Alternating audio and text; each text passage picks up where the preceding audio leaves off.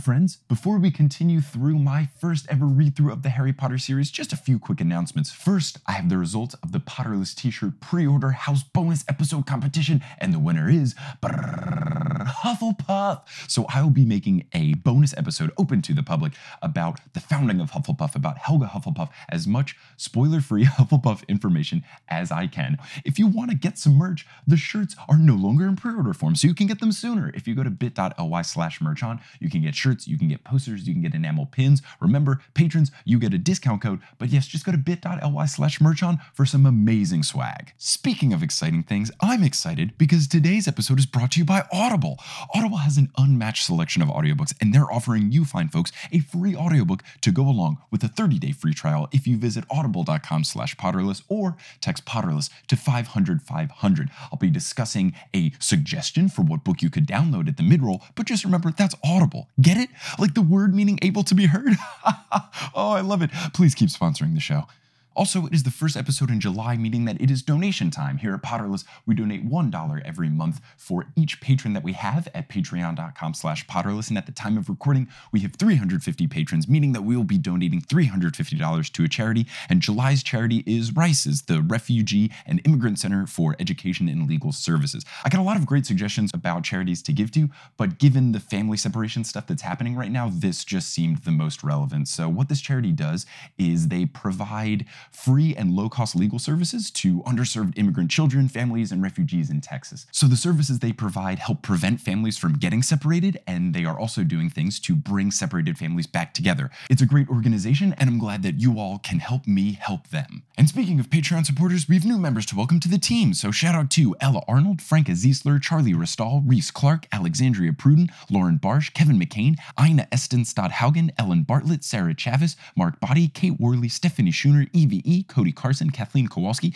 Michelle Gregoire, Amanda McKinney, Laura Samila, Alyssa Cooper, Courtney Busher, Kendra Pape Green, Tiago Costa, Mirol, Liege Baptista, Patrick McKinnon, Sydney Bame, Julia Oman, Scott Timms, Anastina Lettinen, Ida Christensen, Catherine Jolly, Charlotte Griffiths, Trisha Tice, Jessa, Heather Fleischman, Miriam Hubsha, Rebecca Ann Wynn Stanley, Melissa Morissette, Jessica David, Amanda Taylor, Krista, and someone made their name Ludo Bagman. Shout out to Jessica Scott, Rachel Guthrie, Christy Glez, Alicia Leon, Alexis Joy, and Jessica Unicombe, who all upgraded their pledges. And a huge shout out to Lovekesh Longer, Shivarni Patel, Ali Madsen, Calmage, Cassandra Aponte, Roxy Sanchez, Melissa Traver, Amelia Kraus, and Vince Clancy. They joined the ranks of Leanne, Vicky, Aaron, Erica, Calvin, Sadie, Jesse, Natalie, Deborah, Clow, Alex, Rebecca, Frank, Marchismo, Tori, Samantha, Juan, Sheila, Jenna, Kieran, Louise, Akanksha, Rebecca, Abid, Caitlin Lee, Benjamin, Rose Marie, Jill, Maria, Maria Lisa, Ariel, Romina, Camille, Anthony, Diego, Andrew, Celeste, Russell, Jenny, Dustin, Katie, Audrey, Indiana, Eleanor, Sydney, Billy, Ross, Ann, Mikey, Andrea, Nikita, Colette, Chrissy, Shrina, Jeremy, Stephen, Lala, Chelsea, Taylor, and Sammy, who never step on any cracks, and even if they did, it wouldn't break their mother's backs. If you want to be like one of these amazing people and get stickers, shirts, bonus episodes, just go to patreon.com slash potterless. And without further ado, let's get into episode 45 of Potterless, covering the second half of chapter 14, starring Brandon Grugle, Michael Fische, and Eric Silver of Join the Party.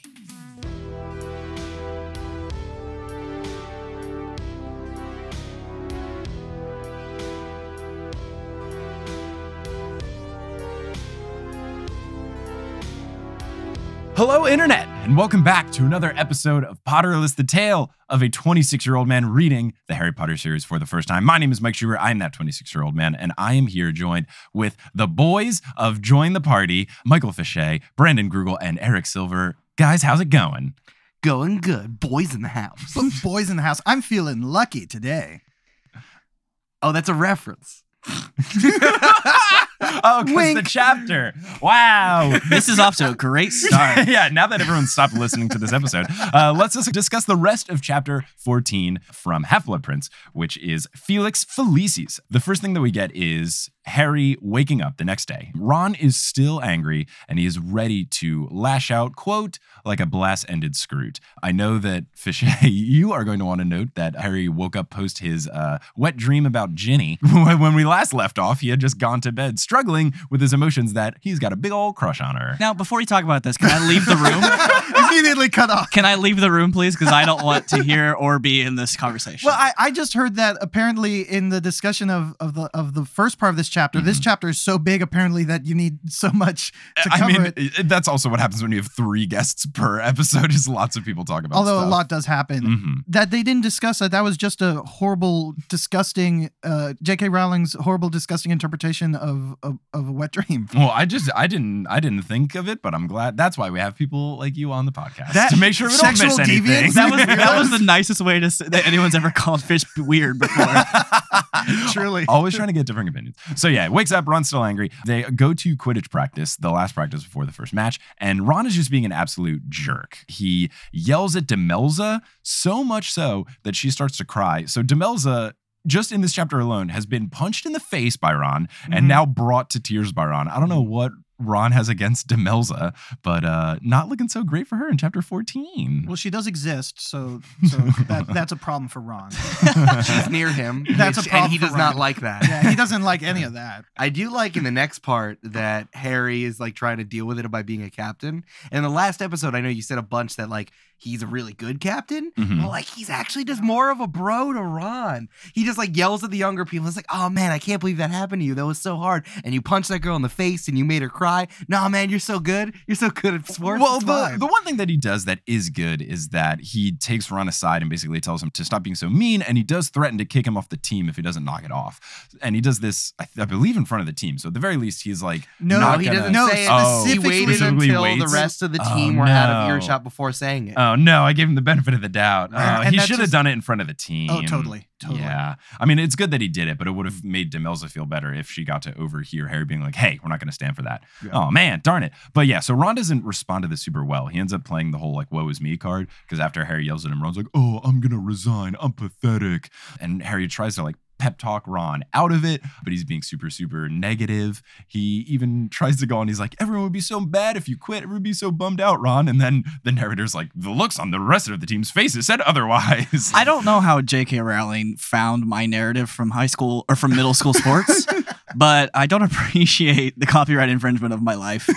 Uh, Were you Ron or? yeah, no, I, Oh, I you know, if I didn't win, I was just gonna quit the team, Mm. and yeah, um, this is why I don't play sports today. This is why I'm a nerd now. Brandon's a bad sport. I'm a bad sport. He's bad at sports, bad at sports. Mhm. Harry then tries to flip his strategy on a 180 and tries to like yell at Ron to make him like defiant and be like, no, like, "Brr," but that doesn't work because Ron just like doubles down and agrees with Harry when he starts yelling at him. That's male friendship, though. You just like doing all this dumb shit to like see what will stick. It's like you don't want to talk about feelings. You just try all of these like sideways ways to try to make your friend feel better.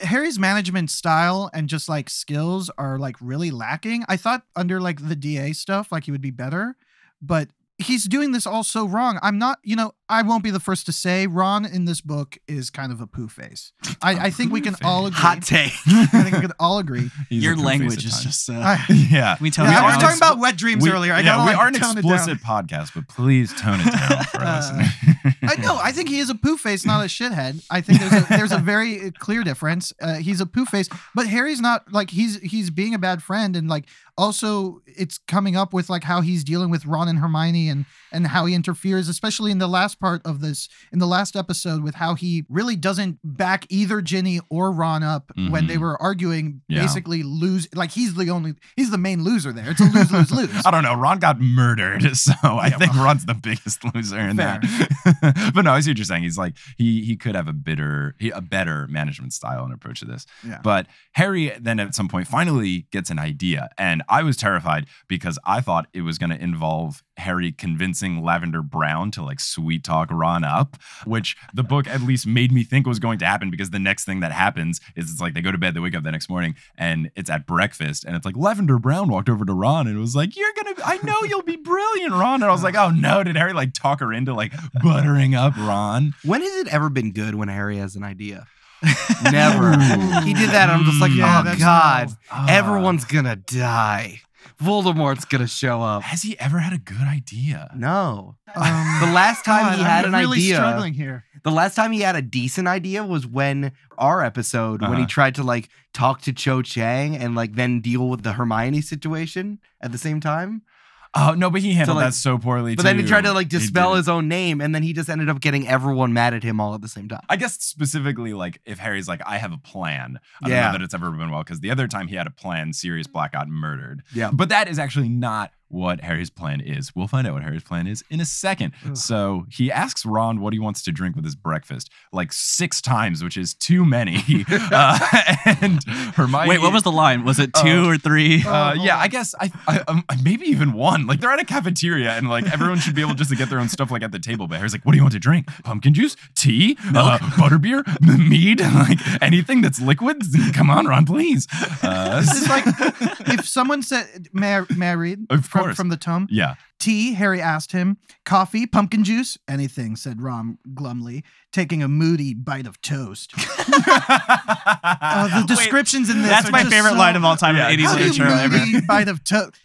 Skipping ahead, Harry's just like, drink. Hey, drink up. Don't Mhm. drink that. Drink it. Drink it. It's this is all. yeah. just- I mean, just- the thing is, when you're first reading this, before you learn what his plan is, at first you're like, "Wow, Harry's really bad at this," but you learn that he's being bad at this on purpose, so it makes it better. But at first, when I was reading this, I was like, "Wow, subtle much, Harry?" Because it was kind of like when Harry was in the room with. Umbridge, Mm. and she was like trying to get him to drink the true thing out of the tea, and she was like, "How about you have a sip of tea, Harry?" And he was like, "No, I'm okay." She's like, "No, I really think you should have a sip of tea." He's like, "Now I really don't want." you think he'd any." learn. Yeah, but I mean, I guess he did in reverse. He was like, "Oh, remember that time?" So I guess it, it all works out. So good work on Harry, but we'll find out later. I really think this uh, book has a lot of like making you drink things in weird ways references.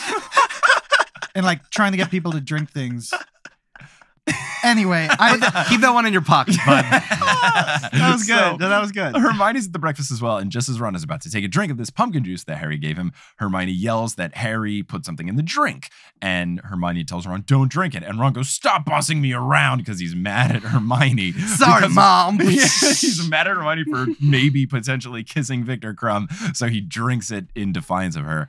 And Hermione then goes on to yell at Harry, saying, "You should be expelled for that." But Harry claps back, saying, "Look who's talking! Confunded anyone lately?" Which, ooh, and then Hermione storms off angrily, which means Harry won the argument. so many sick burns in this chapter. is there is it just me or there's a lot of uses of stormed off just to have someone win and then also they went to sleep and the next day. It's like a loss of transition. Like there's there couldn't be other ways to do that. I mean, I guess I, I guess In it this sense because they're sense. they're high schoolers, so like they don't want to actually come to terms with them realizing that they were wrong or admitting they were wrong. So it's like, oh, you're right. I'm gonna go to bed. I think it's just a teenager. That's what know, I did when I was a teenager. For sure. That's what I do now. Yeah. so Hermione storms away, and then the narrator has this gem, which is definitely from Harry's perspective, but it's quote, Hermione had never really understood what a serious business Quidditch was, which gave me a good chuckle.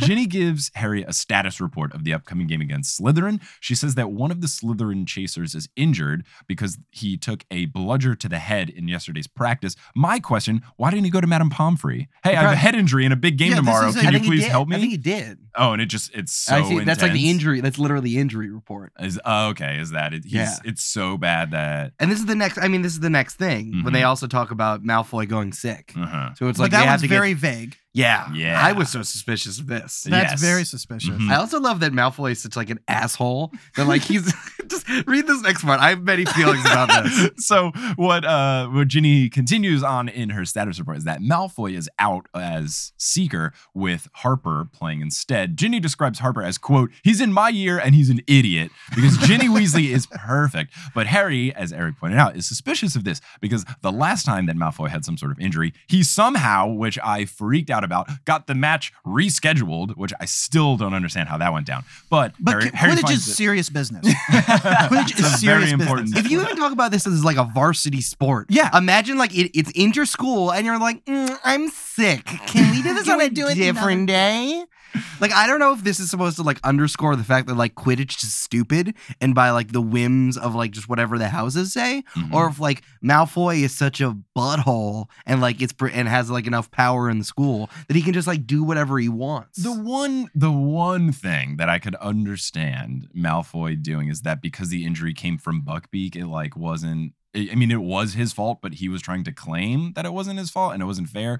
And since they only play each other once each time, there's four Quidditch games per team a year. Stupid. It's very silly. So I guess it would Oh, be I never easy did the math on that. You're absolutely right. Yeah, they only dumb. play each other once. Well, I so guess they can how the reschedule. scheduling. The schedule can be moved anytime during the school year. It's God. So fine. that's okay. The next game isn't for two more months. I love in Friday Night Lights how they all practice, and then Tim Riggins is like, "Oh man, I got ACT class. I can't play coach." and then they just move it to the next week because there are only four football games. I get this reference. yeah, so do I. Harry is suspicious because if, why would Malfoy get this one game postponed when he was injured slash sick, but now he isn't? So Harry thinks he's up to something, which I think as well. Is there a certain thing you wanted to point out as being suspect, like a particular quote? no, or just I just the like general just vibe that whole thing Malfoy? was weird. I was gonna actually say, Mike, this seems pretty lucky to me. Are you just gonna keep saying the word lucky? Yes, this Yes, chapter yes, is Felix literally. Felicis? He is gonna do Luck- that. This is all I do. This is my Oh, shtick. man. That's why he's so beloved on our show. You also, um, in quotes, you know, you you did miss an important part of you know talking about what's happening with the day and the luck situation. Uh-huh. Is hey, what's the luck situation? yeah, I know that the wonderful feature, one of my favorite features. I'm not saying facetiously of Uh-huh. the sky of the Great Hall is Okay. clear, so Mhm. you can tell that it's gonna it's that it's a clear day. I have a question, Mike. uh-huh. Why? Why does the ceiling of the Grand Hall match what's outside? It's one of the things I hate most about Hogwarts. is that they have like the weather channel on the ceiling? Is the ceiling? It's that ceiling. I have a lot of problems with the ceiling. And Can you name them? Yes. One, why? Two, of all the things you could do for decoration, of all the things you could do for utility, of all the ways you're using magic, magic is being ex- like used. Someone is is is doing this or Mhm. somehow has done this. I guess I'm not explaining correctly how much I hate this. This sounds lovely to me. I'm very I think confused. it's I think it's cool. It's like a no risk sunroof. Yeah. Where if it's raining, you're like, oh, okay, whatever. Or if it was snowing, you can like look. But they also do use the ceiling for other cool stuff. They have all the During the decorations and stuff parties, for yeah. parties and, and the feasts. And I'm assuming that they had like fireworks going off when Durmstrang went in, but that's at least just from the movie where they're like hitting the stump, the stabs on the ground. yeah. And then John Cena comes in. You know what? I, I realize why I hate it. It's like in cruise ships, in cruise ships, or in Uh-huh. like office buildings or apartments where you'll have that screen that looks like it's outside and it's Uh, not. mm. It seems it's like very. Uh, you know those aren't kitschy. actually magical, right? I I know they're not magical. I just hate them because it Uh, makes me just sad. Well, it's lucky you figured it out. Okay, all right. So the game Let's of Quidditch on. begins. uh, on the field, Harry can hear the roar of Luna's lion-topped hat, which is so good. I forgot that that hat exists, so I'm glad that I got to be reminded that it's still there. It's a good hat. The match begins, and we learn that Lee Jordan is not the announcer anymore, which I didn't realize. I forgot that he graduated because he is two years older than Harry. Does like anyone graduate from Hogwarts? I just assume everyone dies. Whoa! Seriously, like no one ever goes off and has like a productive career. I don't know. Other Charlie than- Weasley's killing it. But like other than the Bill Weasleys. Weasley's killing it. And then, like, Oh, Oliver is he Wood- killing it? Oliver Wood's in like the G League of. I thought he was on a good team. I thought it was a big deal that he's on the. I think you know. well because Quidditch mirrors the soccer system. yes. So it's like he's not on a national premier. team. He's not a premier Premier team. League team. Exactly. He's like in the G League. hmm For For- such haters of Quidditch, you seem to If it was a good sport, You it know a be lot much better about it. follow. so Lee Jordan's not the announcer anymore, and instead it's everyone's least favorite Hufflepuff, Zacharias Smith.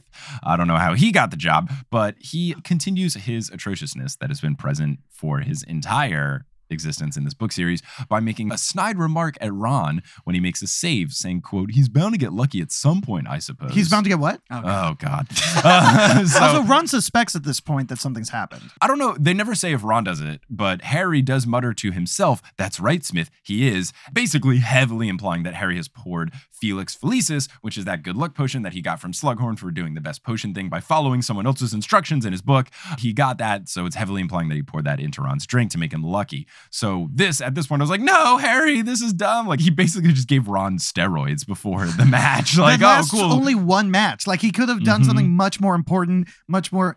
Also, isn't Zacharias a player for Hufflepuff? Because Um, wouldn't I that be a don't know. conflict He- of interest? I don't know how extracurricular stuff works. He's the announcer, so it doesn't really matter that much. I It obviously doesn't matter if you can just move a match because Malfoy like stubbed his toe. My arms hurt. He's like, "Mm, it's cloudy. I don't like playing in the clouds. so Smith goes on to smack talk Coote, which is one of Gryffindor's new beaters. And Harry, this is another example of Harry not being the best captain. He's like, hey, Coote, hit a bludger at him. And Coote's like, no, that would be a waste. So Coote instead takes his anger out on the situation by hitting the bludger at their seeker, which is far more productive. Oh, yes, I'm angry about the situation. Why don't I hit the bludger at the person I'm supposed to hit the bludger at, not play the, the announcer? oh, sick burn. so Gryffindor is scoring like crazy. Ron is saving everything. The chance of Weasley as our king erupt from the Gryffindor side. And Ron, after saving a goal, pretends to conduct the crowd, which is so good. Oh, that that's am- 180 turn, I'm really happy about it. That that that felt good. Mhm. I have no like concept of the pacing of Quidditch. It's Uh-huh. like, how do you have time to like not do anything? When you're a goalie, it's not like soccer where you have to like set it up. Mm-hmm. It's like you don't have time to brag. There is going to be another quaffle coming at your face in like two seconds. Well, seconds. there is only From all one. sides, there's only one quaff. But it can- but, but But you can also just get hit uh, Uh-huh. any at any point. Right. that is the thing. because it's like you're you're playing hockey, but the net is on both sides. yeah, the fact that there's three rings It's makes it you're wild. constantly moving a lot. It is not simple. This is a bad sport. it could be so good. If I'm a beater, I'm constantly either trying to hit the keeper or the seeker constantly. or protect your team because you also have to get the bludgers and hit them so that they're not hitting your friends. It's a very active sport for everyone except for the seekers who are just like sitting chilling, not doing anything. And they're like, Apparently. "Oh, that gold thing." That's the only I guess it's the only position where you get to relax. Good thing it's the most important one. Harper, the seeker from Slytherin, collides with Harry, calling Ron his quote blood traitor friend. Can we can we just like not be racist for like a couple chapters? oh, let me Slytherin? look Like- through Hold the. on. Let Yeah, me look let- through all of Harry through it. Potter and see Uh, if there's a good I'm really sorry. Just give me This one is- second. I, just hold on.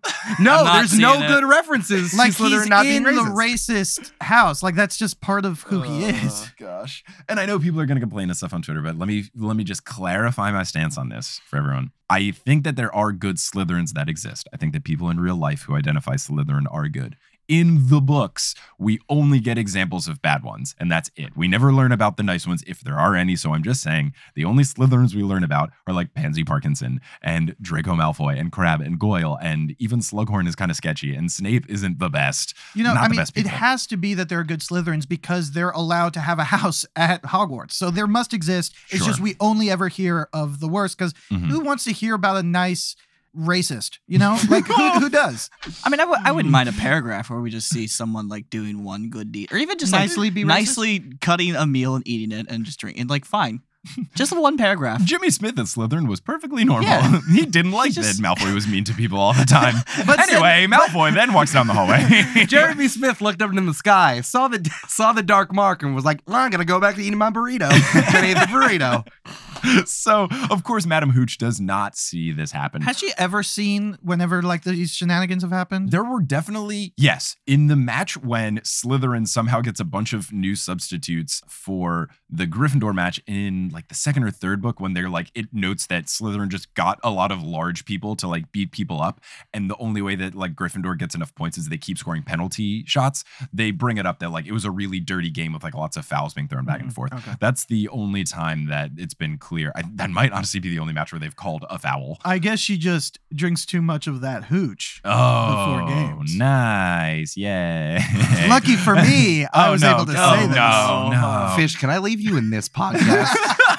Just he's mine now in the back of every Yeah, Potterless Schubes, you take episode. so Harper then actually sees the snitch and darts towards it. Harry doesn't think that this is true because Zacharias Smith says it over in the announcement, and Harry's like, "Oh yeah, right, sure." But then he looks and he's like, "Oh no, that is the snitch." So Harry goes and flies after him. Harry is behind and is like totally not going to get the snitch. Very heavily implied that Harry's first game where he is not attacked by something, he will lose, which has so far not happened yet. Even though Gryffindor has been murdering it the whole game, they're up by 100 points, Not which enough. somehow is not a safe lead. Not enough. Oh my goodness. They're up by 100, not good enough. And Harry decides to go for the Hail Mary play of just yelling trash talk at the Seeker, and he goes, "Hey, Harper, how much did Malfoy pay you to come on instead of him?" Which is not even a good Not good that trash great. talk. Oi, Hopper! Oi, Hopper!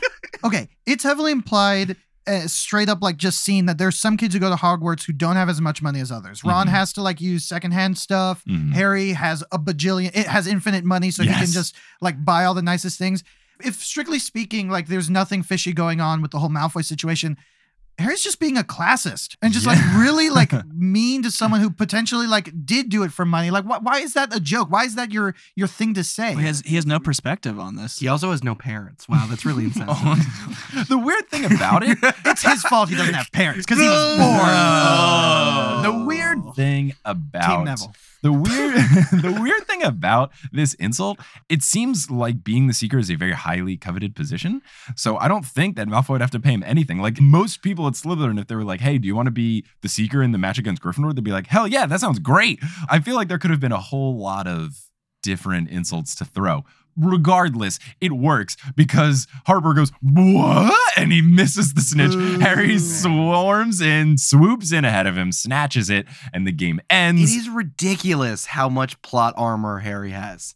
Not even plot armor. It's just like plot, like jersey, d- Good, plot good. shoes, plot sneakers, Plot, plot sneakers. plot sneakers. Keep going.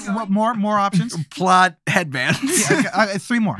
plot broom. Uh huh. Plot scar. That's true. Mm, That's the very broom it is true. a wow. The broom Yeah. too, actually. That's true. And then plot face. Guys, I don't understand the assistance of Harry to win every single game that he doesn't get attacked by Dementors in.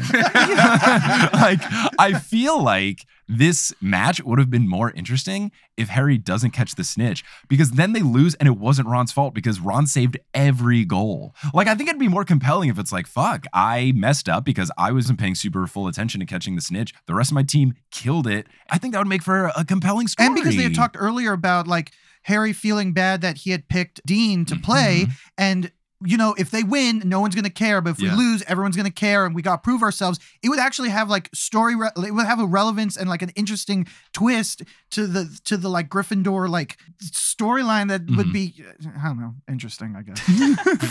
what were you going to say, Gru? But that would imply that like Harry ever has any consequences for his actions ever. Yeah. Like Oh. But I- His parents died. you can't keep saying that. you just said it was his fault. it was his fault for being born. oh God. Hashtag Team Neville. I mean, it Uh. makes sense, and this is why Quidditch isn't actually a sport, but it's a Wait, this is the reason why it's not. no. Well, this is a, it's a just. it's not the magic of the brooms or anything. It's It's a plot device. It is. It is, which is This proves because like she doesn't want to reckon with the fact of like how people treat points versus wins and losses in Quidditch. Mhm. Because like if this was like, I kind of like hockey, where it's like you have wins, but you also have points. Mhm. and like that's what determines playoff stuff. Also in soccer, In where, soccer, exactly, where it's also yeah. goals versus They they do all the tiebreakers and exactly. stuff. so And like how- that would be yeah. important about if it's like points scored with quaffle and then like quit it and then um snitch Yeah. wins or losses or like if wins I and mean, losses she were does different. have that in the system, which is important. She does like mention like whoever like is the Quidditch champion for the school year is just whoever has the most points. Well, I, I mean, what I'm saying is like this needs to be a fucking party. So like they need to Ron needs to do well, and they have to be and they have to win, so that like they are unequivocally getting down. Yeah, because of now just they're getting it's down to one person. Exactly, Mhm. because that would be like nuanced and conf- and like interesting if like Harry had to But his about stuff. parents died. Yeah. But it's just like butterbeer for everyone. Bam, bam, bam, bam. Yeah. So oh, okay, no, you're right. She does have to make this happen so that the crazy party can happen because it is a good point that they have won this match 250 to zero, which is bonkers. Yeah. Like that is off the chain win. So I guess that makes sense of why they go hog wild next. I like that. Hogwarts, hog wild. Oh wow! Oh wow! See, Oh. this is my mind, but you did a good job. I didn't. Wow! Look at Hog Wild is the is like the 2015 um, slogan of the spring break where everyone goes to Hogsmeade. Nice. And they all get- nice, and they all get nice. tank tops get the that says Hogs yeah, Wild. Hog It's- it's wild re- at Hogsmeade. It's really lucky that you said that. Oh god. damn. Oh. Okay, so, so Ginny, sp- so they win the match. Ginny speeds off, and Harry's like, "Ginny, where are you going?" You find out that she's rams into the commentator's podium and destroys it. Like Such literally smashes badass. it to bits. And Zacharias is lying under piles of just plywood two by fours, whatever. Like a bunch of wood. He's Oh. trapped under it. And then McGonagall's like, Ginny, what the heck was that? And she goes, Oh, sorry, forgot to brake, Professor. It's like, oh my God, Ginny Weasley. I didn't think she could get any better.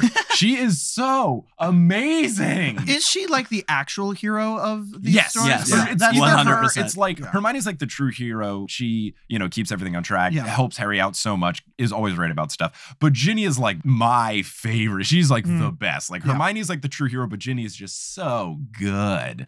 Uh, it's amazing. Also, this and other events during Quidditch games make me realize I will never want to actually watch Quidditch live. It would be Ever. so weird. It'd be dangerous. very hard to watch. And heights. they're always like flying. The cameras and would all be that so hard. Yeah. The the main thing, which I find very interesting, and was something that I was confused about in the World Cup, is like, where are the good seats? Like, because they say in the World Cup they they're up in the box, which are all the way up, which in theory should be the good seats because that's where the snitch happening is going on. But that's only like one part of the game. If you're so high up that you can't see all the quaffle stuff going down, But that's the like only you're missing impor- out some cool stuff. But it's the only But that's the important important part. part of the game. Well, here's the thing though. They exist in the in a world with soccer. They exist in a world with all these other sports. they do, yeah. Where does this not? Why? What did they take? Which one came first? Uh, I don't know. Um, it, I don't know timeline wise. Why is this not? Is this just a rejection of everything Muggle? Like that they're like, no, we can't play. we soccer, can't play a good sport because the the regular human people have decided to have already done good sports. yeah, so we have to play It's this not pure. silly one. I don't understand this. There is a book that J.K. Rowling wrote. Quidditch just- throughout the ages. Yeah, oh, I I'm had so that one. excited to It's- read it. It's gonna be after when I start doing spin-off books for Potterless. Nice. Doing all the books, then the movies, and all the spin-off stuff, then all the things like Harry Potter musical and all that. But yeah, Oh, Quidditch oh, throughout the ages. good. That's gonna take like 38 episodes. It's gonna be great. Uh, yeah, like hey everyone, today we're gonna be talking about page one of Quidditch throughout the ages. I think you need Fuck all of. I don't like this book. You need like every guest you've ever had to come back just to do a part of it, just so that everyone can have their take on like why the oh god, the funniest emails. Hi, uh, you know, Kelly, could you just please read page three? Uh, that's all. Yeah, that's it's gonna be enough discussion. I have twelve pages of notes. Whoa, guys. Excuse me. If I could just step in for a second, it's me editing Mike. Uh, we have a very important sponsorship to announce, so that means it's time for Wingardium Adridosa.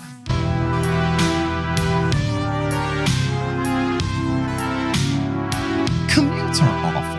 Whether you're in traffic hoping you don't get rear ended or on public transit hoping sweaty people don't lean against you, dealing with the garbage humans around you can be incredibly stressful. But you know what isn't stressful? Escaping into a literary wonderland by listening to an audiobook from Audible. The only time an audiobook would be stressful is if you were listening to a captivating thriller, much like my suggestion for this episode. One of Us is Lying tells the tale of how five high school students enter detention, but only four make it out alive. EW calls it The Breakfast Club Meets Pretty Little Liars, and those are two of my favorite things ever, so I cannot wait to dive into what sounds like a perfect novel. Potterless listeners can download One of Us is Lying or one of countless audio programs available on Audible for free by visiting audible.com slash potterless or texting potterless to 500 500. Use one of those codes and you'll start a 30-day free trial with Audible and get a free audiobook as well. Download it to your phone and make your commute less atrocious and escape from those garbage humans around you. Remember, that's audible.com slash potterless or potterless in a text to 500 500. And now, back to the multitudes. So Harry hugs the whole team and hugs Ginny, but then quickly like breaks away and avoids looking at her because he loves her. Uh, obviously, everybody's super happy. Dean says that there's going to be a party up in the common room, Nice. and everybody leaves the locker room to go up. And Hermione comes in, which like what? Like I don't. First off, that she can just go into the locker room. She's not on the team. Second, I don't know if there's a boys' locker room and a girls' locker room, or if it's just Quidditch team locker room. But like Hermione can just like stroll in and be like, "Hey," without being like, "Hey guys, is it cool if I come in?" Like, what if they were naked? And just like, "Hey guy, ah! Like I'm baffled by this. I have nothing to say. I don't know. Let's keep, we'll just keep, keep it going. So Hermione comes in and gets mad at Harry for cheating, which is very valid because at this point I was like, yeah, Harry effectively just gave Ron some steroids. She reminds Harry that Slughorn said it is illegal to use it during sporting matches. There's a great quote where it's a where she goes, "Yes, you did, Harry, and that's why everything went right. There were Slytherin players missing, and Ron saved everything." Harry plays coy for a moment before telling them he didn't really put the potion into Ron's drink, explaining that Ron saved everything just because he felt lucky and confident, which is literally the plot of Space Jam. Thank you for It's- finally getting there. It's Space Jam the movie. It's just The it's- movie of Space it's Jam just- of Michael Jordan, And- Bugs Bunny, and friends. Okay, Space Jam came out in what? 1995. I, in 1996. 1996. And- what Eric year has was the this it was book? published July 6th, 2005. Yeah, like Ooh, nine years. no. And I get that the placebo effect is like a common thing. Obviously, you can't copyright the placebo effect. But the fact that in Space Jam, for everyone who hasn't seen it, stop listening to this podcast and go watch Space Jam. Um, on, Slam. like, what are you You doing? missed a lot of Yeah, references if you so, listened to Space uh, Jam. So Space, Space Jam, Jam, yeah. the plot is the Looney Tunes have to play basketball with Michael Jordan to stop him from becoming a slave. This is a Uh, really good- this is the movie's so good. It's so good. And they're playing very poorly. At halftime, Bugs Bunny takes a Gatorade bottle that is filled with just water, but he writes on it Michael's secret stuff on it. And they're like, "What's this?" And they're like, "Oh, this is what Michael Jordan drinks before basketball games to make him so good." All the Looney Tunes drink it. Then they play really good basketball. Then at the end, they're like, "It was water the whole time." So this is very similar. That it's a drink. It's something that's supposed to make you better. It's heavily implied that it's going to make you better and stuff. And then it's like, no, you had it inside you the whole time. I get that it's common trope, so you can't like hit J.K. Rowling with a plagiarism charm, but Come on. this is the plot of Space Jam. I gotta say, this is a very good use of like Chekhov's gun, Chekhov's secret Nice. stuff. Nice. Yeah. Nice. Yes, yes, yes, yes. That's a good yes. use of that. Like it happened in the beginning, and then Mm. this is a good use of it. Um, can I read a section? Sure. Okay, this is um, Harry shook his head. Ron gaped at him at a moment, then rounded on Hermione, imitating her voice. You added Felix Felicis to Ron's juice this morning. That's why he saved everything. See, I can save goals without help, Hermione. I read that four times. I still couldn't tell who said that. Who said that? Ron, Ron. said that Ron because said. Ron is the only one who has a bad Hermione impression. I honestly I like thought- your Ron impression of of Ron's Hermione impression. She's like, I bet he also does like, ah, right before he says it. Like, you can't use that. That's against the rule. also, like, what a sick burn. Mhm. This is like peak teenage burn that it, like you're intentionally twisting someone's words because you want to hurt them. Like you, oh wow, you can't, you couldn't believe that I could use that. Like, goddamn, Ron, going for the jugular. Yeah, so So Ron's you he's made her cry. You made another girl cry. Ron's not nice, right? Like he's just not nice. He slammed Mm. someone's like potion, like bottle of something down when he was yeah, the little girl when he was little mad about girl. Ginny. Like he, like he's just a mean person. I think this is Ron's angsty book, where the fifth one was Harry's angsty book. I think this is Ron's turn to be really angsty. Maybe it's just like a late Uh, bloomer in his angstiness. What? What is it, Amanda McLaughlin making a big face? Wait till Deathly Hallows. Oh, okay. Wait till Deathly oh, Hallows. Yeah, Oh, yeah, This is just like this is Oh pre. This my. is this is like Pre- the okay, evolution. I'm excited. I'm Yeah. excited. I'm excited. Hey, let's take a quick break to hear a word from our sponsors who make this show possible.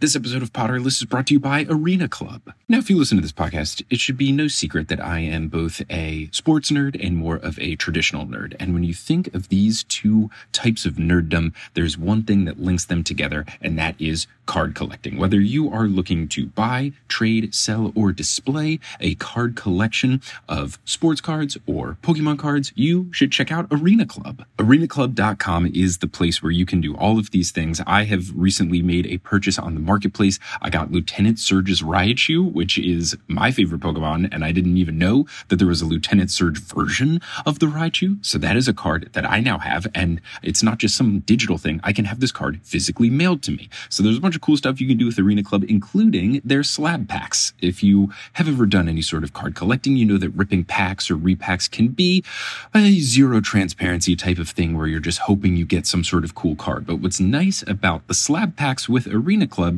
is that you have full transparency. You see what available cards are there, what your percentage of getting them is, what the gradings are. So it is not a complete black box. You're going into this knowing what cards you might get. And I've been using Arena Club and it's pretty cool. It's very easy for me to look up different cards. I can favorite them, see what I want. And then whenever I want them shipped to me, I can get them shipped to me and then I'll have the physical versions of them. Right now, you can get 10% off your first purchase by going to arenaclub.com slash Potter. Listen, wow, that is a wild offer. 10% off a $400 slab pack is 40 bucks right there. Anyways, that's arenaclub.com slash potterless for 10% off your first purchase. So if you want to collect some cards or rip open some packs in a more transparent way, whether you're a sports nerd or a Pokemon nerd or all sorts of nerds like me, you can use Arena Club today. Seeking the truth never gets old. Introducing June's Journey, the free to play mobile game that will immerse you in a thrilling murder mystery. Join June Parker as she uncovers hidden objects and clues to solve her sister's death in a beautifully illustrated world set in the roaring 20s. With new chapters added every week, the excitement never ends. Download June's Journey now on your Android or iOS device or play on PC through Facebook Games. It gets Uh, so yeah, so after Ron does this mocking tone to Hermione, he storms out. Harry is stunned Wait, that she his- only allowed- and she stormed out of the changing room. So it's not even a locker room; it's a changing room. So clearly they were naked. They were absolutely naked. Also, why why was oh no, canon. why was Ron and Harry just alone together after the entire team has already changed and they're still changing? I, I mean, not implying. It's okay. It's What- a lot yeah, what are you of an- It's a lot worse of an Uh, invitation if you're naked while you're doing it. Amanda's making some. No, Some, no. No, we'll edit it. We'll it. cut it. We'll cut it. Cut it. Uh, so, so Harry is flabbergasted that his plan backfired. But it's funny because like he has this weird thing where he's like, "What? We won the Quidditch game. How did this not work?" Like it's not about it's not about like friendship or anything like that. He's like, "What? We won. Shouldn't everyone be happy and completely carefree?" But it's this weird thing where like his plan perfectly worked for all of like the things that were supposed to happen, but his overarching goal was trying to get all his friends to like each other, and it didn't work. It's so good. And he called this earlier when he said that Hermione doesn't understand that Quidditch is serious business. Mhm. He's, he knows already that Yeah. she won't care. It's Harry's and fault. yet he does this anyway, knowing Mhm. that she would care that he would break such a big rule and then. ugh, Yeah, that is no weird. logic train. he was overly talking about like drink it, drink it, drink it, drink it, so that Hermione would be like, hey, that's against the rules. Oh yeah. How does Harry think that Hermione's biggest pet peeve, which is people not following the rules, like, look how mad she is at him using a book that is legitimately more correct than a textbook. Yeah. But she still hates it because it's not the rules. So Harry's like, all right, I have this sweet plan to make Hermione and Ron like each other. I'm going to get Hermione to do the thing she hates the most in the world. And then Ron is going to be a pompous asshole about it because that's exactly what Ron does when Why he does didn't he something good. And why he's like, didn't this is going to work. No, no, no. This is not. That's not the plan. This is what I was saying before. Is that Harry doesn't care about everyone else. He He just just, wants wants, the Ron to feel better. He doesn't. Oh. That's why he's he's ah. using the thing in front of mm. him. He's using Hermione because he knows Hermione's gonna Oh. get on his case because it's gonna. No matter how bad he is, he doesn't have good sleight of hand. But like he can use Hermione as a distraction. But why does he want Ron to feel better? Because he wants he to just win the wants game. his bro to feel better. Yeah. But I think he just wants to win the game. I don't think he cares about Ron either. I, it, No. mu- it's it, it's, It's a weird both. mix. I It's think it's both.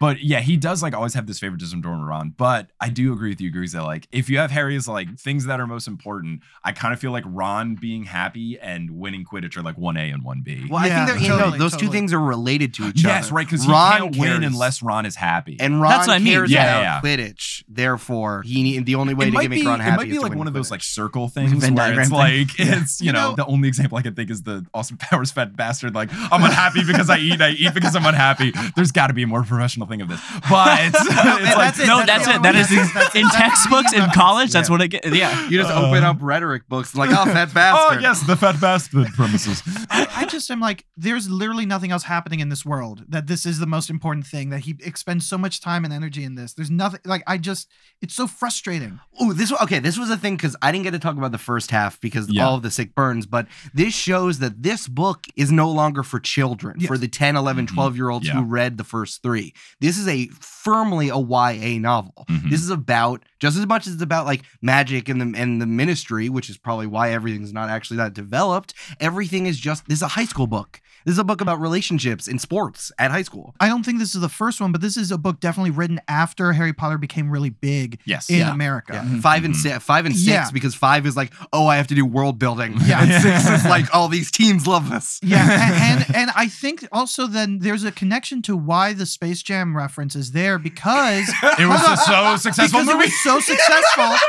And the age that the majority of the audience reading this book would be would be people who watch Space Jam. So not to lift it, not lifting it, but Uh, borrow heavily Sure, sure, or sure, whaher. sure. I think there's a connection there. And you know what? Respect on J.K. Rowling knowing her audience.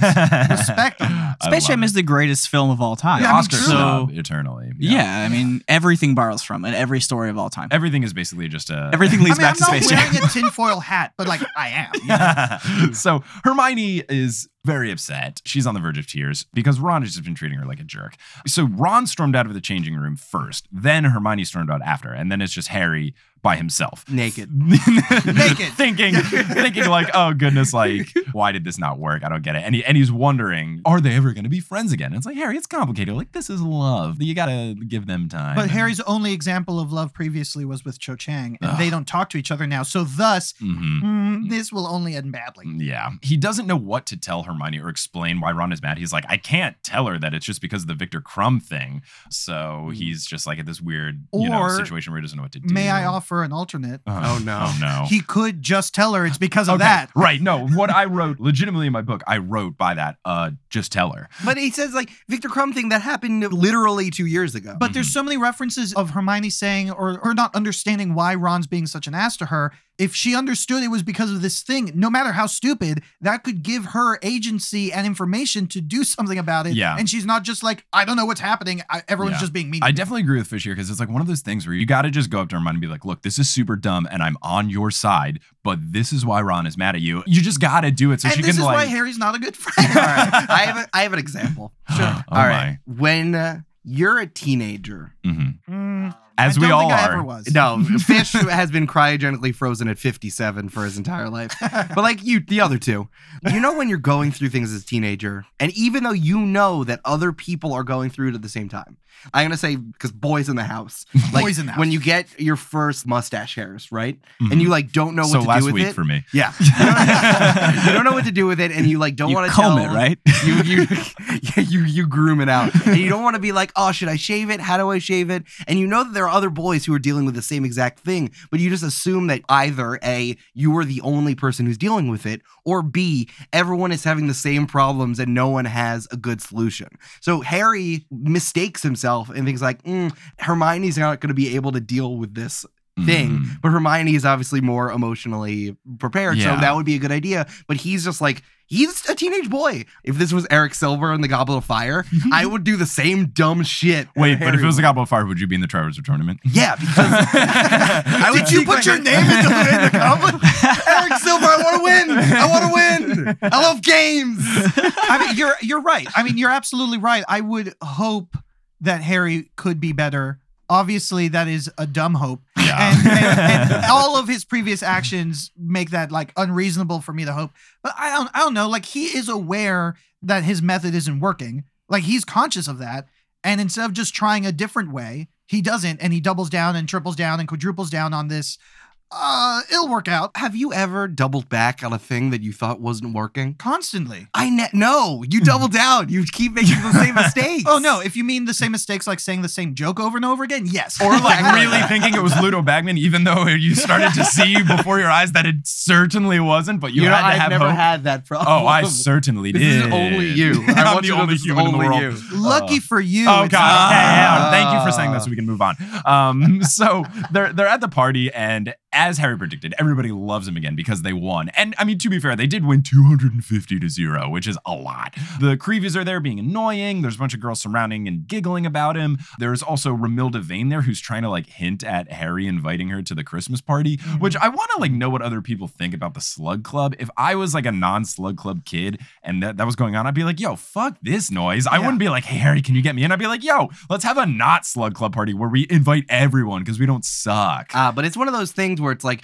Hermione dispelled the magic of it. Mm. If you didn't know anyone who had actually been there, you would think this was tight as fuck. Uh-huh. Ah, I mean, I don't know. You know- if I found out why those people got invited, I'd be like, this is dumb because it's just like a, I have a famous relative club, or people have said that I'm going to be fancy and important club, which I'd just be like, "Eh, that's like dumb. It's just like not a merit based club. It's, I get. I mean, people don't you think know it's what dope. this is. You know, J.K. Rowling is British. There's a lot of classist themes throughout all of these books. yeah. This is a very like this fits in the world of England. Like I, Mhm. it makes sense to me for it to live there. But as an American, obviously, I well, I well, American, whatever I am, I don't like it. only in the America are you rated only No. on their meritocracy. No, but you know, it's just it's, it's a very different cultural. Uh, Yes, I know. Yes, there's I- elitism I in got America, you. but there's this there's this very like classist thing, and that's why Hermione being part of it is a big deal anyway, and why it does shatter the like norms that people have had of it that of existing in just this book or whatever. But I got you. Yeah, I got you. I was just I know the American We're- dream's we're, alive. We're goofing. We're goofing. It's good goof. Good bits. Yeah. Uh, so Harry is looking for Ron, but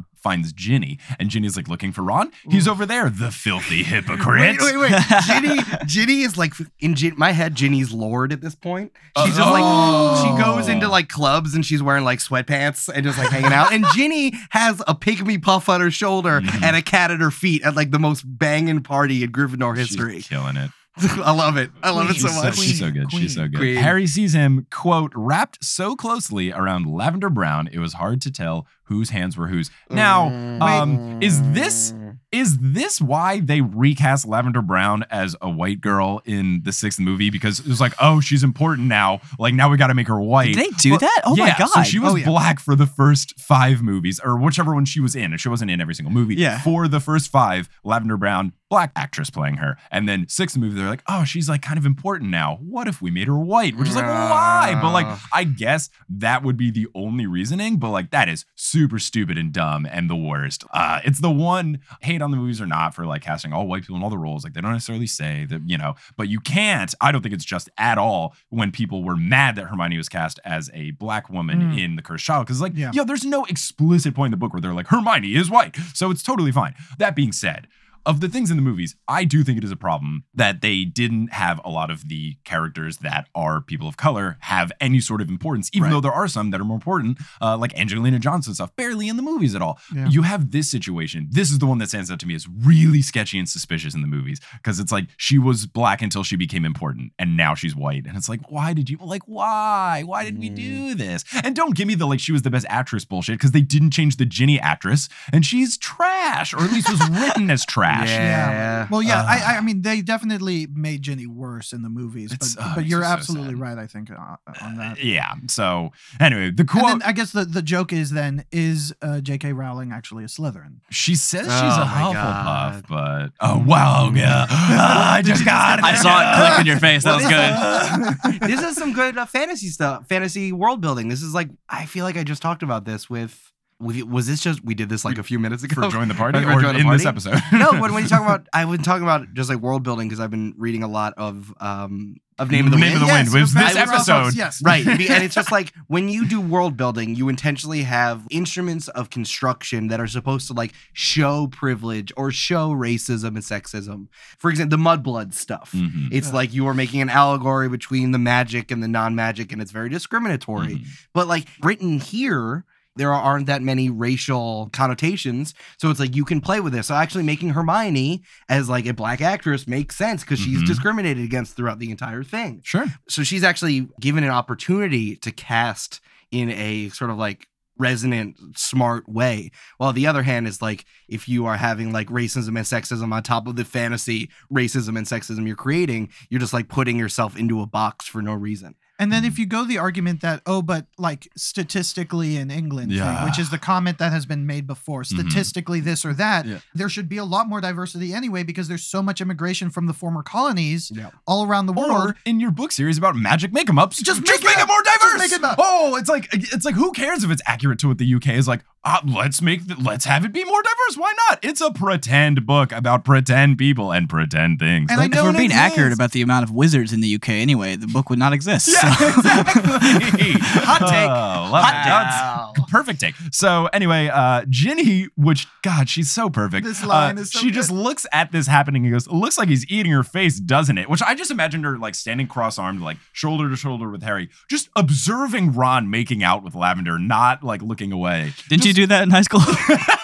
so looks like he's eating her face, doesn't it? Ginny said disappointingly. but I suppose he's got to refine his technique somehow. Good game, Harry. And then she leaves. Oh my God. just she's stringing the burns together because it's the reference to the earlier one how he's never made out with anybody Mhm. Yep, i love amazing. it is. continuity in your Oh, burns it's amazing. I, I do appreciate how much thought was put into Ginny just being the best. Yes, so good. Beautiful, beautiful, beautiful. Harry then gets a swooping sensation when Ginny pats his arm when she says good game. And And I just love how he didn't know he had a crush for Ginny, and now it's like zero to 100 real quick, to quote the great poet Drake. It's just like he is so like, oh my God, now I have like everything Ginny does. It's like, like someone says the letter G, and he's like, G, Ginny, uh, like he's so head over heels for now. I love how rapidly it happened. And It's I'm so also really impressed with how it's described that he feels about her. Like Sure. there's a monster inside him, Uh-huh, or it uh-huh. feels like if a lightning bolt hit him, which is like you have a You've got there's a, one. like little on the nose. yeah, a little, He little, little on the nose. little on on the the forehead. forehead. yeah, high five.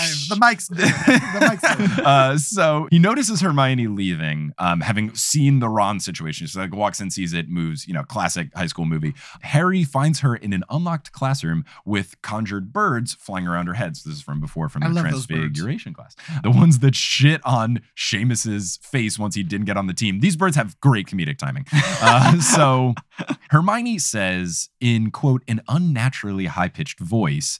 Ron seems to be enjoying the celebrations. So now we've got like the confirmed proof that Hermione also loves Ron. We definitely had the point before when Ronnie had when Ronnie when Ron had the different tone towards Hermione when she says that she wanted to invite him to the Christmas party. Now we've got this change of tone here with Hermione that she's like, I have big feelings for this guy too, which tore my heart apart because like Hermione's so good and so pure and she's never done anything really bad. And it's just like it sucks that Ron is doing this just to like he's doing it just to shit on her and Ginny. And it's like ah, It also ah. sucks that Hermione is also like attracted to Ron. Yeah. That just just sucks for I her. mein, I, they make sense. Just in general, you mean? like in, ge- Uh, yeah. general, that sucks. Like I, I like you know, it, it may get better. It mm. probably won't. So continuing the theme of perfect timing, Ron and Lavender bust in to continue this makeout session. I don't know what they were going to do. That they're going to what they think is going to be an empty classroom. They were in Homework. their private.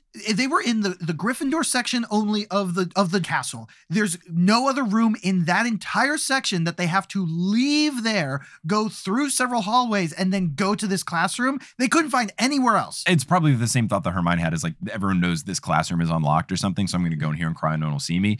I guess their thought process: let's just go into this empty classroom. It's unlocked. We can whatever we're gonna do. Didn't you have to like find places to make out when you were in high school? Yeah, that's not Like, totally a that makes- thing. totally makes sense to me. Yeah. Mm-hmm. But also, this is like, a cat. There's so much other it- it's options. more like a college. It's like you know you go to buildings and some of them have dorms, but and Yeah. then there, there's also classes on top of them. Yeah, that that's yeah. It's but, like like, yeah, yeah. but I'm saying like if that's the case, they're already in their dorm hall, and then they leave You're to saying go they should have gone of their into- academic halls. You're saying they should have gone into someone's like dorm room and closed the door. sure they they have But it's rooms shared. in there. Yeah, can't sec- you- what are they gonna sex aisle and like There's Yeah. a uh, party going on. tech- The- tech- But hold on, there's a there's a party going on. No one's on. gonna wanna No be one's in the in there. room. I mean, Brandon, this might just be an NYU thing because we there were so Yeah, it might be. because there were school because NYU is in New York City and now it's super expensive and terrible. Oh, that Oh, like no. your dorm your dorm had classrooms in it. Yeah, so like so- in my class, yeah, you could go downstairs into the laundry room and then but there was a hallway that had like classrooms where there was um recitations. So like and people hooked up down there. I, I mean that makes sense. I guess I I mean I went to another expensive horrible school GW and and there's there you don't have that. I would still say like knowing the layout that they've described a lot and it's an interesting layout Mhm. of the school specifically like the Gryffindor area because we see the most of that. There were other options. This couldn't have been the obvious first place to go other than just uh, J.K. Rowling being mean to Hermione. and we do know know. that they make good decisions on the first try every time. So That's true. Okay. Ron does do a good what job. every they time. here's what you should have done. You go to the room of requirement, and Just then thinking that. you've Easy. got everything. Do you think? Do you think that Ron can do the room of requirement on the first time? I bet You- Lavender can. There's I just- bet Lavender But there's can. just like, yeah, but Ro- you think Ron's gonna try to impress her and be like, mm, "Babe, I got this." And, Like, Let's go to this classroom that my love interest certainly is not in. Osseo hookup spot. like, what do you think was happen? I solemnly swear that I need a hookup. Like, what? I don't know what you're thinking. That is exactly how I'm using that room every time. Uh, I, s- I wish. oh my goodness. this also proves what I said before that this is a teen drama because this is such a thing that yeah, happens. yeah, yeah, yeah. This I is saw a Degrassi classic. episode that was just like This is. Yeah, literally this is Degrassi. Degrassi. Ron and Lavender bust And then Drake shows up again. Yeah, Uh, so, so Ron and Lavender burst in, and Lavender backs out of the room very awkwardly. Ron stands there even more awkwardly, not looking at, not looking at her, and not looking at Hermione, who says, "You shouldn't leave Lavender waiting outside. She'll wonder where you've gone." Which, like, even in this like crumbling Get moment. Hermione can be so mean and awful. She knows that it'll make Ron feel worse if she doesn't like insult him. She just lays the like good guy card. Yeah. Because that's like the worst thing ever. Like she is so smart to do this. But also it could just be her just like being so distraught that she doesn't have time for a quip remark. I think either and or. I think and B. then, Yeah. and then uh, yeah. So Hermione then busts out of the room, Yeah. and Ron he looks relieved. Uh, but from the doorway, she casts a spell that makes the birds plunge down onto Ron and peck and claw at him, just like for any bit of skin that they can find on his face. I like that Hermione, like, I'm gonna take the high road, and then she leaves, and she's like, "Fuck that high road! I'm taking the low one.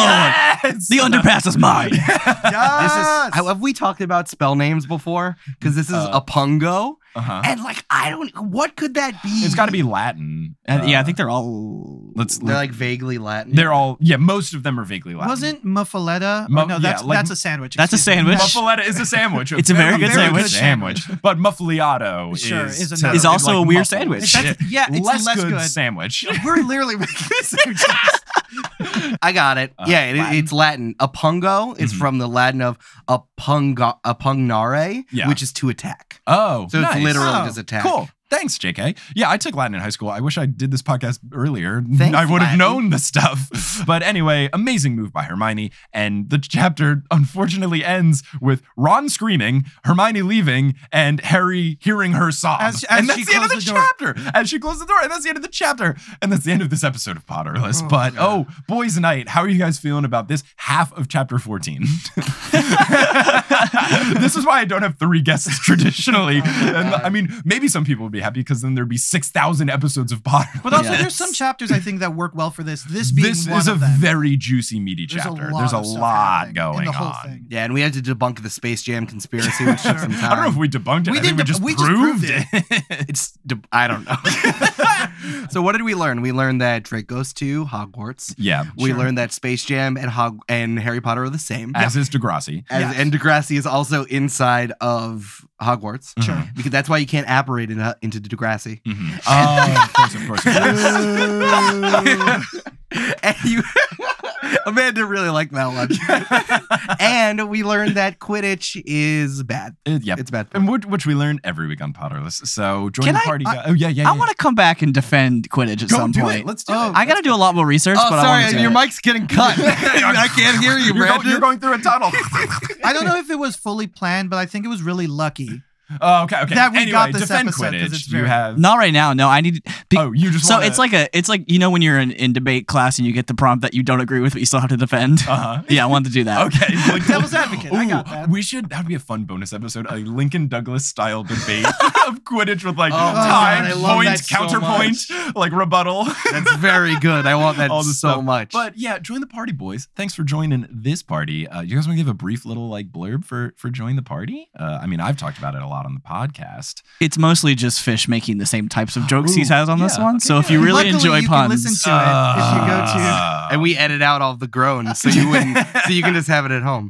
Uh, Did we really? I don't think we do. no, no. Uh, Join the Party is a collaborative storytelling game with four friends, and it's queer and it's fun and it's ridiculous. And if you love Dungeons and Dragons, but mostly if you like fantasy stories and you like friends having fun together, and you like cool teens and gargoyles and robots and Cool dads. Cool dads especially just like come listen. If you want to learn how to play dungeons and dragons we actually have the best thing for you. Our first two episodes are beginners episodes like they we inserted amanda mclaughlin who you might have heard from various other episodes. Like She- the last one. did like the last episode who comes in and like explains how d&d is played. You hear part of the audio story and then she pops in and she's like oh dude, roll a 20 sided die and like have Mhm. fun with your friends. Yeah, So- it's good. It's a great introduction because there's a lot of very good D D podcasts out there, and Join the Party is a great introduction to it because you have those setup episodes that kind of tell you how the game works, and then after every episode, you guys have a after party episode, uh, which I was featured on one. Or one in the Yeah. Yeah. you get after party episodes where you talk about what happened and stuff. So it's very good because I know when my first Dungeons and Dragons podcast was the Adventure Zone, and for a while I had to like text Eric, be like, "What's what? Huh? What is this thing?" Yeah. like, so it's good that Join the Party kind of answers those questions for you. But yeah, fun multitude podcast, and glad we got to have a little multitude sesh today. So thank you guys so much for being a part of this and making lame jokes with me. And listeners, thanks so much for listening. Until next time, as they say when they cling their clink their butterbeer glasses at big uh, Gryffindor uh, uh, Quidditch parties. It looks like Ron's eating that girl's face. Wizard on!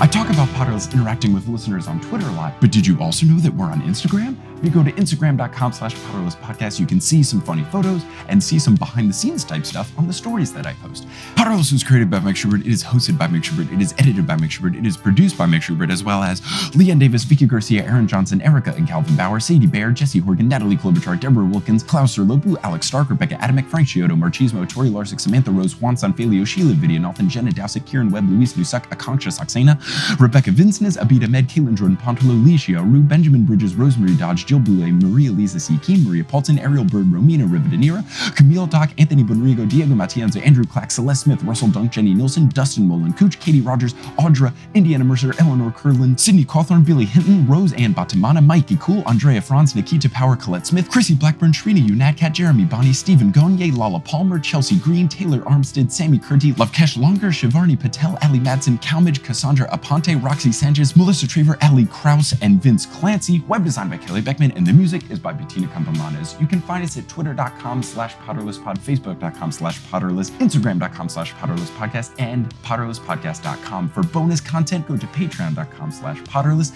And if you like the show, tell a friend about it. Thank you guys so much for listening, and until next time, as they say in the wizarding world of Harry Potter, wizard on!